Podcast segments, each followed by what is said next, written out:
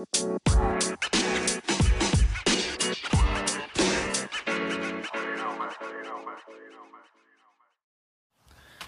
and welcome to episode four of the City Connect podcast with me, your host, Prince Carl. I'm very excited to be here on episode four. Today it's just me and you. Um, no interviews. I'm going to just tell my story of why, how I started my first business, which was uh, formerly known and, and currently known as the City Connect Airport Shuttle.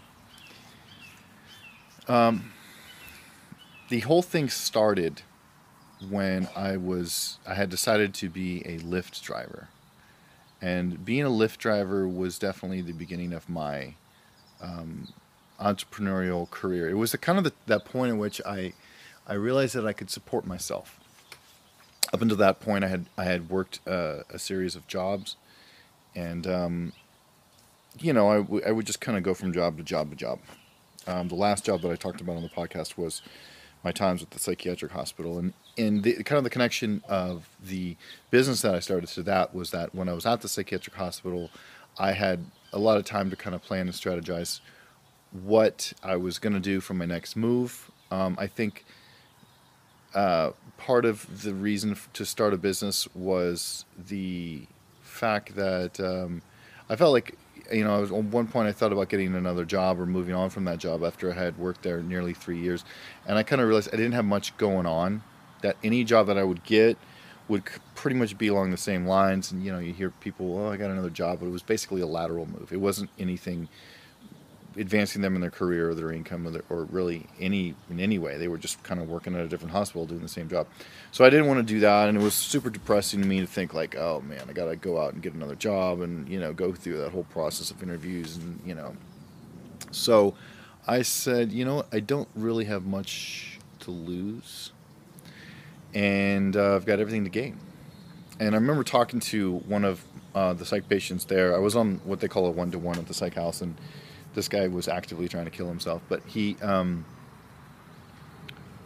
I was telling him that I was thinking about starting my own business, and he was like, "Yeah, and that'd be cool, and then you'd have your own business." And I always thought that that was a cool concept. That it would be something that I started that I had that was sort of my um, my creation, if you will, that would be able to um, hopefully be very profitable. And I remember when I started it, I started it from a place where I was living in Riverside, California, I was living in a very um, bad place.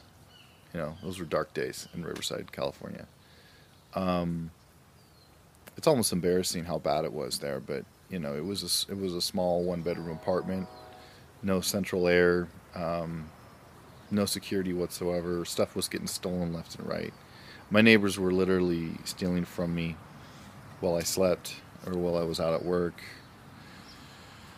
Uh, at one point, my car was stolen, and um, I ended up having to move out of there because there was just too much stuff getting stolen, and it was just um, the the neighbor situation was was pretty bad there. Basically, with this, it was this woman and her daughter that lived there, and they attracted the worst of the worst. I mean, all these guys were just kind of in and out of jail. Their kids were in and out of jail. They were in and out of jail. She was wearing an ankle bracelet, and basically they were kind of like uh, to your face. They were they were the best friends I'd ever had. They were always inviting me to their parties and stuff. But you know, when I would leave and go to work, they were just just ripping me off. You know, it was crazy. I mean, there was no there was absolutely no security whatsoever. So that was one of the reasons that I moved out to this new place that I have, which I'm very fortunate to have, and um, I've got a lot of you know peace and quiet here. Um, so I was at the psych hospital and I kind of was looking for my next move of what I was going to do. Did I want to go out and get another job? No.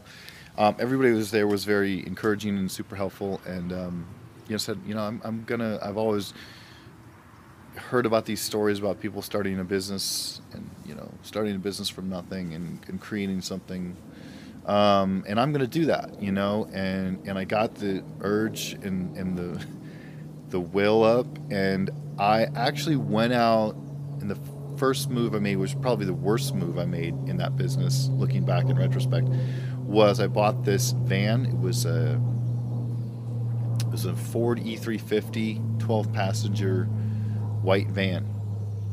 And I decided that I had I had had so much fun driving Lyft when I was doing Lyft. I was and it was kind of the beginning of, of Lyft and Uber and I was like, well, I'm gonna I'm gonna start my own transportation company. And if I had a van, I'd be able to um, take people from Riverside to LA and back. And that's whenever I would do those runs, taking people from Riverside to LA or back, I would make the most money on Lyft. So I was like, you know, I'm to start, I'm to get my own van and start my own business doing that. And it was crazy. It was absolutely crazy because I didn't have any money to buy the van. I remember I went out and I got an auto title loan on my vehicle, which was nuts. Um, it's embarrassing, actually, to talk about this.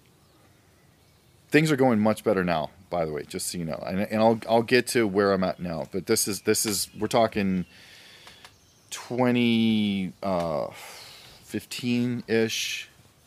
Um, so about five five years ago. But um, I bought the van. I remember I bought it cash. I got an auto title loan, which is wild. Um, I remember my dad helped me out to some capacity, gave me like a thousand bucks. I mean, I, I mean, I literally had like no money and somehow I scraped together this amount of money. I plunked it down, bought this van. Worst decision ever. I bought the van for like five thousand dollars, but in retrospect, it needed a lot of work. It needed about a two thousand dollar transmission overhaul. It needed the air conditioning replaced twice. It needed all new tires. It needed so much. Um, and it, I actually spent over the course of owning that van for two years, I spent more than five thousand dollars just repairing it to a minimum standard. You know, just to to make it safe. Um, and I went out, started the so I bought the van, and I was like, I'm going to start my own transportation company. And I originally thought that that was going to be shuttling people from Riverside to LA, and I started kind of a grassroots marketing effort with just business cards trying to find customers that were interested in that.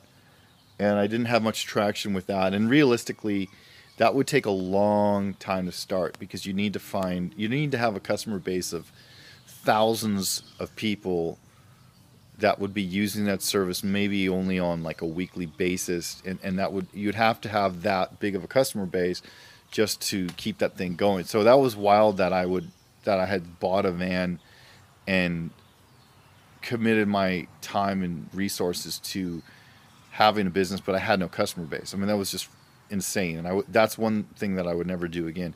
If I was to do another business, I would um, team up with an existing business that already has a customer base and a marketing strategy, or buy an existing business which already has a customer base and an existing marketing strategy, and basically scale it and grow it.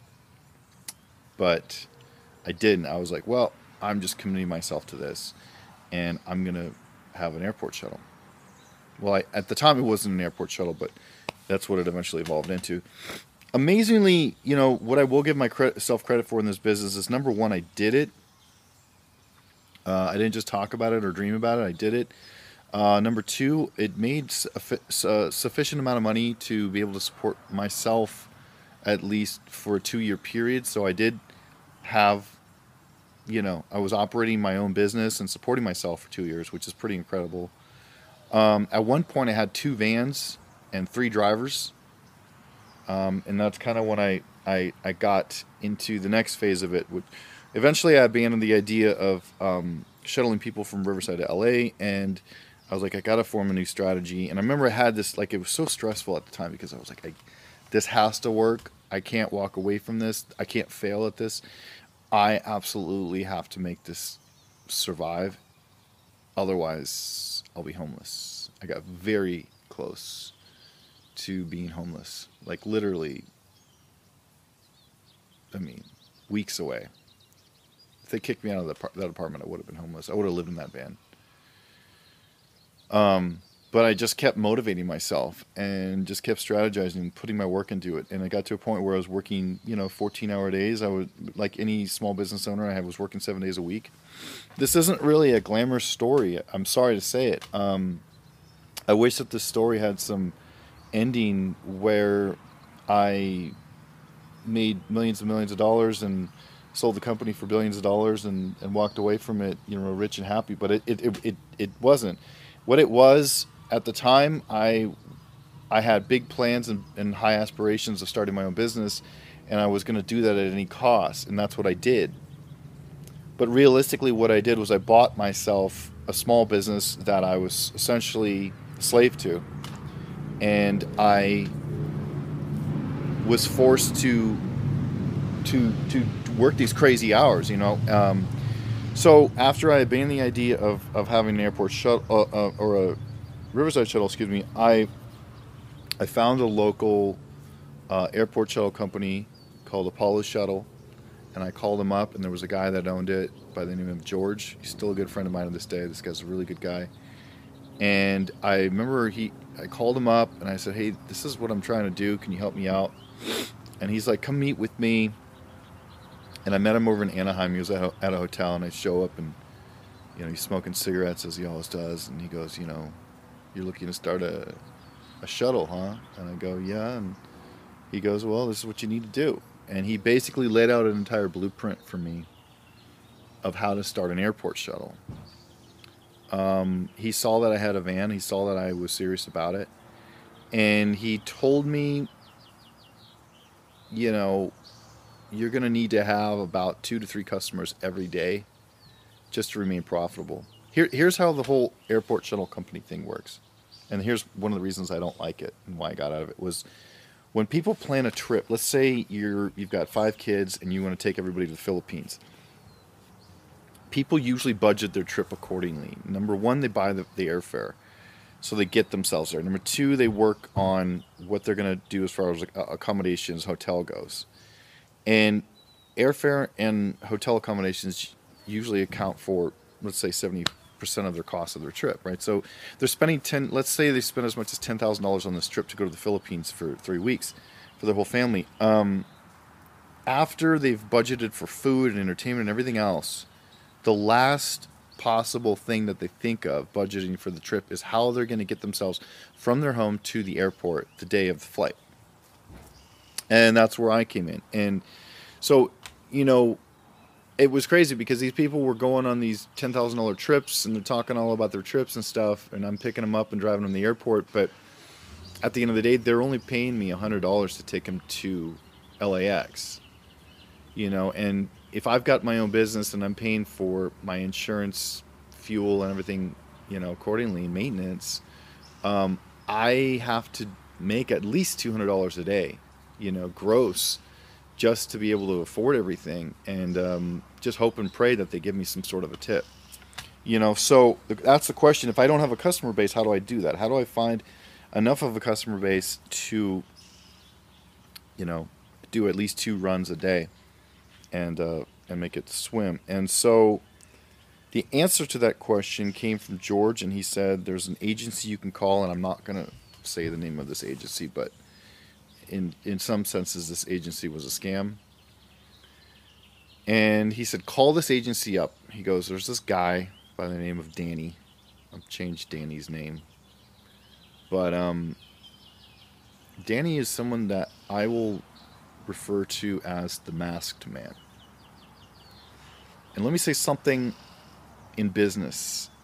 If you ever enter into any kind of an agreement or partnership with anyone and they refuse to meet you in person, they refuse to show their face, and they like to stay as the masked man, um, that's a major red flag.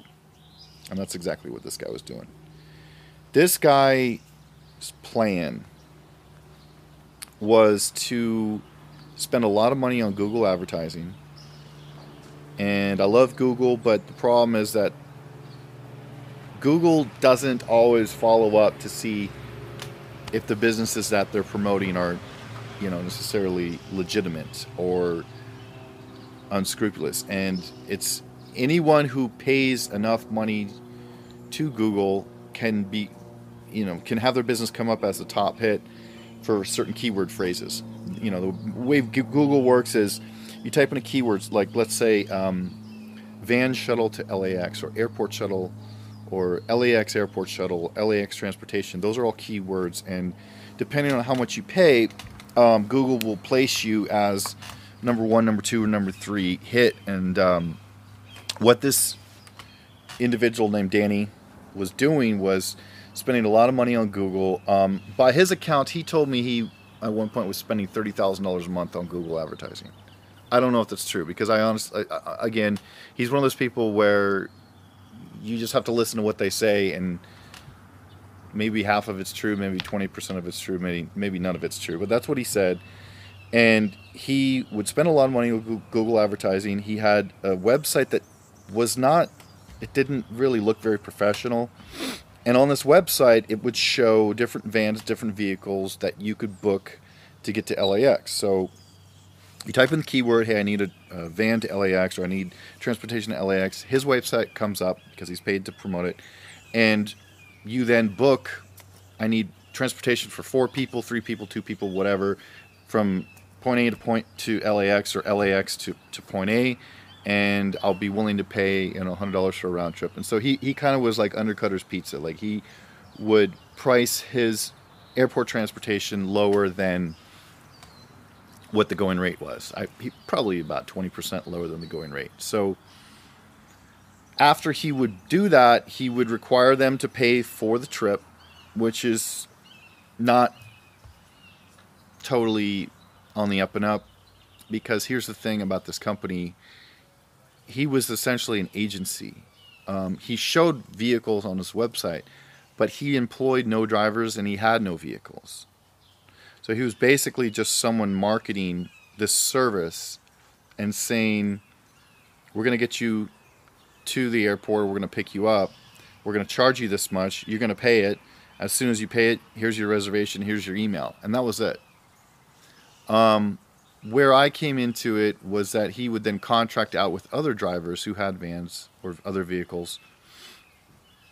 And the night before um, the, the the particular run was supposed to happen. Let's say you booked and you said you needed to be pick, picked up at your home uh, at 5 a.m. to go to LAX because you had a flight at 11 a.m. The night before, he would post on his internal website all these runs. Maybe he'd post maybe 30 or 40 of these runs. Um, some were going to LAX, some were LAX pickups and he would say, you know, and he would hope that some of the drivers that he had contracted with would pick up these runs, and a lot of them would get picked up. Now, if I picked up, let's say, two of these runs, um, and he's charging the customer fifty, a hundred dollars to go there, hundred dollars back, I would only collect fifty percent on each end, which is atrociously low. So I'd get fifty bucks to take them in and fifty bucks to take them out, and hopefully you get a tip on either way, and the tip would barely cover your, your fuel cost because I was driving a van that was only getting uh, about 13 miles per gallon. It's it's interesting because in retrospect, I really do know all the numbers. When I was in the midst of doing this business, I wasn't on top of the numbers. I was just kind of doing it and treading water. But factually looking back on it, I look at it from a numbers perspective, and it really doesn't make sense. It, it was a bad plan. So um, that's basically how it would work. Now here's here's now now assuming that this guy posted, um, let's say 50 of these runs to and from LAX, and all 50 got taken, and he contracted out all of the work, and everybody was taken care of, then that would be a legitimate operation. He he provided the service of the customer booking the run. Um, one of his contractors picked up and did the actual work of the run. Now here's the problem a lot of these runs would never get picked up. And so a lot of the times people would be left hanging. Um, imagine the people who had spent $10,000 on their trip to the Philippines and they need transportation for all seven of their family members and they need to go to the airport. Um, they would basically be left high and dry. Sometimes there would be no phone call, no follow up, no email, of even a cancellation for that airport pickup service. That's the problem. Um, that they were, this company, the agency was not good about uh, canceling people. If they did cancel them, they usually cancel them last minute. and um, sometimes they didn't cancel them at all, and they kept their money, and then the customer would have to chase them down and say, "Hey, give me my money back." Um, you know, you guys flaked on me, and it, it's probably pretty nerve wracking when your airport ride doesn't show up. So that that was a strange thing about it. Um, now the the benefit to me was that I had a chance to pick up these customers. I was very passionate about what I did. I loved what I did. I loved my customers, and it's interesting because excuse me, I haven't done this job, this airport shuttle. The last time I did it would have been April of 2018. It's now uh, we're now in 2020. Um, to this day, almost two years later, that people still call me and ask for airport trips. Um, and when I announced ultimately that I was discontinuing the service, people were very disappointed. But um, people who had who I, I, I would I would pick these customers up from the service, from the agency, and sometimes they would say, "Well, you know, we really like you, and I see that you have your own business and you're a contractor. I'm going to hire you directly. Give me your card. Give me your number." And they would call me directly, and that's how I got a lot of customers. Um, it was something that was never really discussed or talked about with the agency. I don't think the agency liked that I was stealing customers, but they never really said anything, and most of the guys were doing that anyway. Um, but I did get some customers, and I, and I had some time to meet them and, and so forth. But um, what ultimately started to happen was um, I, I, at one point I, I, bought a second van. Um, that was probably a mistake, and I had other drivers, and they were doing runs. But again, I was making so little money. I was only making like fifty bucks on each of these runs. That if I have a driver, you know, I can barely collect anything from him. If I'm only making fifty dollars a run, how much is he going to make? You know, it's barely nothing. So a lot of these drivers would um, drive for me for a little bit and then realized that I really didn't have much business and there wasn't much money to be made doing it. And coincidentally, it was the, the timing was awful. Um, this was the beginning of Uber starting to pick people up from the airport. I think Lyft had just started picking people up from the airport, and now Uber was doing it. So it's like having your own business, being out there completely in the wild world of uh, airport sh- transportation, which already wasn't paying that much, but now Uber and Lyft are doing it. It was just like the timing could not have been worse. Um, interestingly, despite all of these adverse things going against me, um, I did manage to be make myself successful enough to, to keep it going for two years. I developed a great customer base that still calls me to this day that I still miss. Um, and the reason I was able to do that is because of the fact that um, LAX has 94 million people that use that airport on a yearly basis. So, with that load of people, it's it's the second busiest airport in the United States. Busiest is Atlanta Hartsfield, which does over 100 million people a year. So, with that volume of people going through, any business, any website, any airport transportation is gonna gain a certain number of customers and be able to you know, a fraction of a tenth of a percent is still fairly significant when you're talking about 94 million people. I mean, that's like a third of the U.S. population. So it was kind of that number in my head, like that 94 million people a year using LAX. It was that number in my head that just kind of kept me going. I think, God, how can I, how can I get a bigger piece of the pie? How can I keep this going? But, um, you know, the problem was the time. The problem was the maintenance of the van. Like I said, the van kept breaking down. It was not that great of a van to begin with. Um, I probably should have bought or leased a newer van. Um, and then the time, I mean, it was literally 14, 15, 16 hour days when I would wake up at 4 in the morning to, to pick up the first load, take them to LAX, wait in the parking lot at LAX, pick up another people coming out, go back. And I, mean, I was out LAX sometimes four times a day, which is crazy. And as most small business owners know, you couldn't take time off. It was a seven day a week um, commitment because uh, let's say I want to take off the weekend, Saturday and Sunday, and go see my kids and hang out, whatever. Um, I'm going to have all kinds of people and customers calling me saying, "Hey, they need me to pick me up, or you know, need rides to the airport," and you know, turning down five, six hundred dollars worth of business on those two days. I just, it's like I couldn't afford to do it. Um. So ultimately, I started. I got to a point where I was just kind of treading water with the business, and I um, I had a big plan for City Connect, which I still stick to, um, of where I wanted it to go and what I wanted it to be and and how I envisioned it.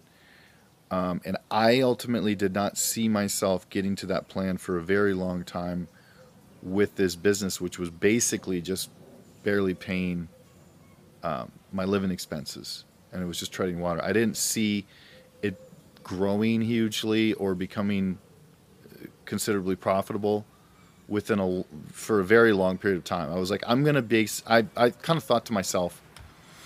Um, I remember my cell phone was starting to die and it was like overheating and, and I was at the point where I was to have to get a new cell phone and I was to have to call that agency and deal with the owner of the of the company and say hey you know I switched my cell phone I need you guys to give me access to your app so I can keep doing it and it was kind of like this point at which I was like do I want to do this another year is anything going to change if I do it another year you know I realized I could probably do this another three, four, five years, and there's really not going to be much of a change.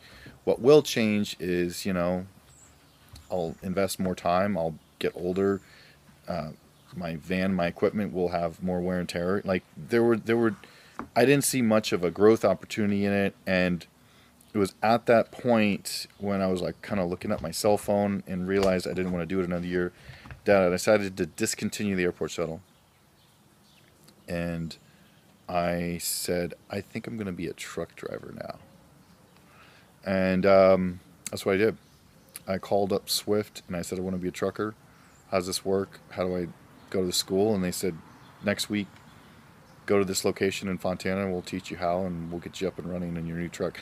That was probably the best decision I've ever made. I mean, looking back, um, trucking has brought me so much joy and pleasure and um, also so much opportunity. It's it's one thing that it's having a CDL is kind of like a, a, fine wine. I mean, it gets better with age. The longer you do it, the more valuable your CDL gets. There's a massive shortage of truck drivers. Uh, most people don't want to do it. I love doing it. I would honestly drive the truck for free. So, the amount of happiness that I found by making that decision to discontinue my airport shuttle and get into trucking, this is probably a setup for the next uh, podcast. But um, I don't think I've ever been more stressed out during that period. Um, luckily, my health was there with me 100% of the time. I never had any health problems. Um, but those were dark days. I mean, I, it was there was a lot of times me, me being alone. Um, a lot of prayer, a lot of meditation, a lot of manifesting good things. And, and I think in retrospect, I too was a victim of my own optimism, which can happen when you're an entrepreneur. Um, if you get yourself all fired up and jacked up and keep pushing yourself to do something which is really not that good of an idea at the outset. Um, I think if I looked objectively at it and said, hey, would I like to be an airport shuttle driver? Knowing what I know now, I never would have done it. You know, it, it's one of those weird things. It's like it's easy to look back on it and say that probably was not the best business idea, but at the time, I give myself a lot of credit for doing it, uh, for learning it, and having my own business, and giving myself the confidence to know that you know I can start something from nothing and have it be at least reasonably successful. Um, I know how to market. I know that I can uh, hire people and, and good people that I still keep contact with and have them be successful. I knew that um, I could build a passionate customer base. People were it's it's weird to say, but just having this van with this logo that I created, I mean, people were excited about it, and they still are, and they still call me two years later. I don't know what it was. There was there was just a certain energy that I created uh, with City Connect. That I want to keep going, but people really got behind it, and and I got really passionate about it and excited about it. Um, and so when I decided to be a trucker, City Connect took on a whole new light, and instead of being an airport shuttle, was now going to be a logistics company, and um, you know that's what I've been working on uh, in, in several different capacities for the last two years. Um, and so that's something I'll get into more as it progresses. That's kind of what I'm in now, you know, in the midst of right now, and happy to say things are going very well.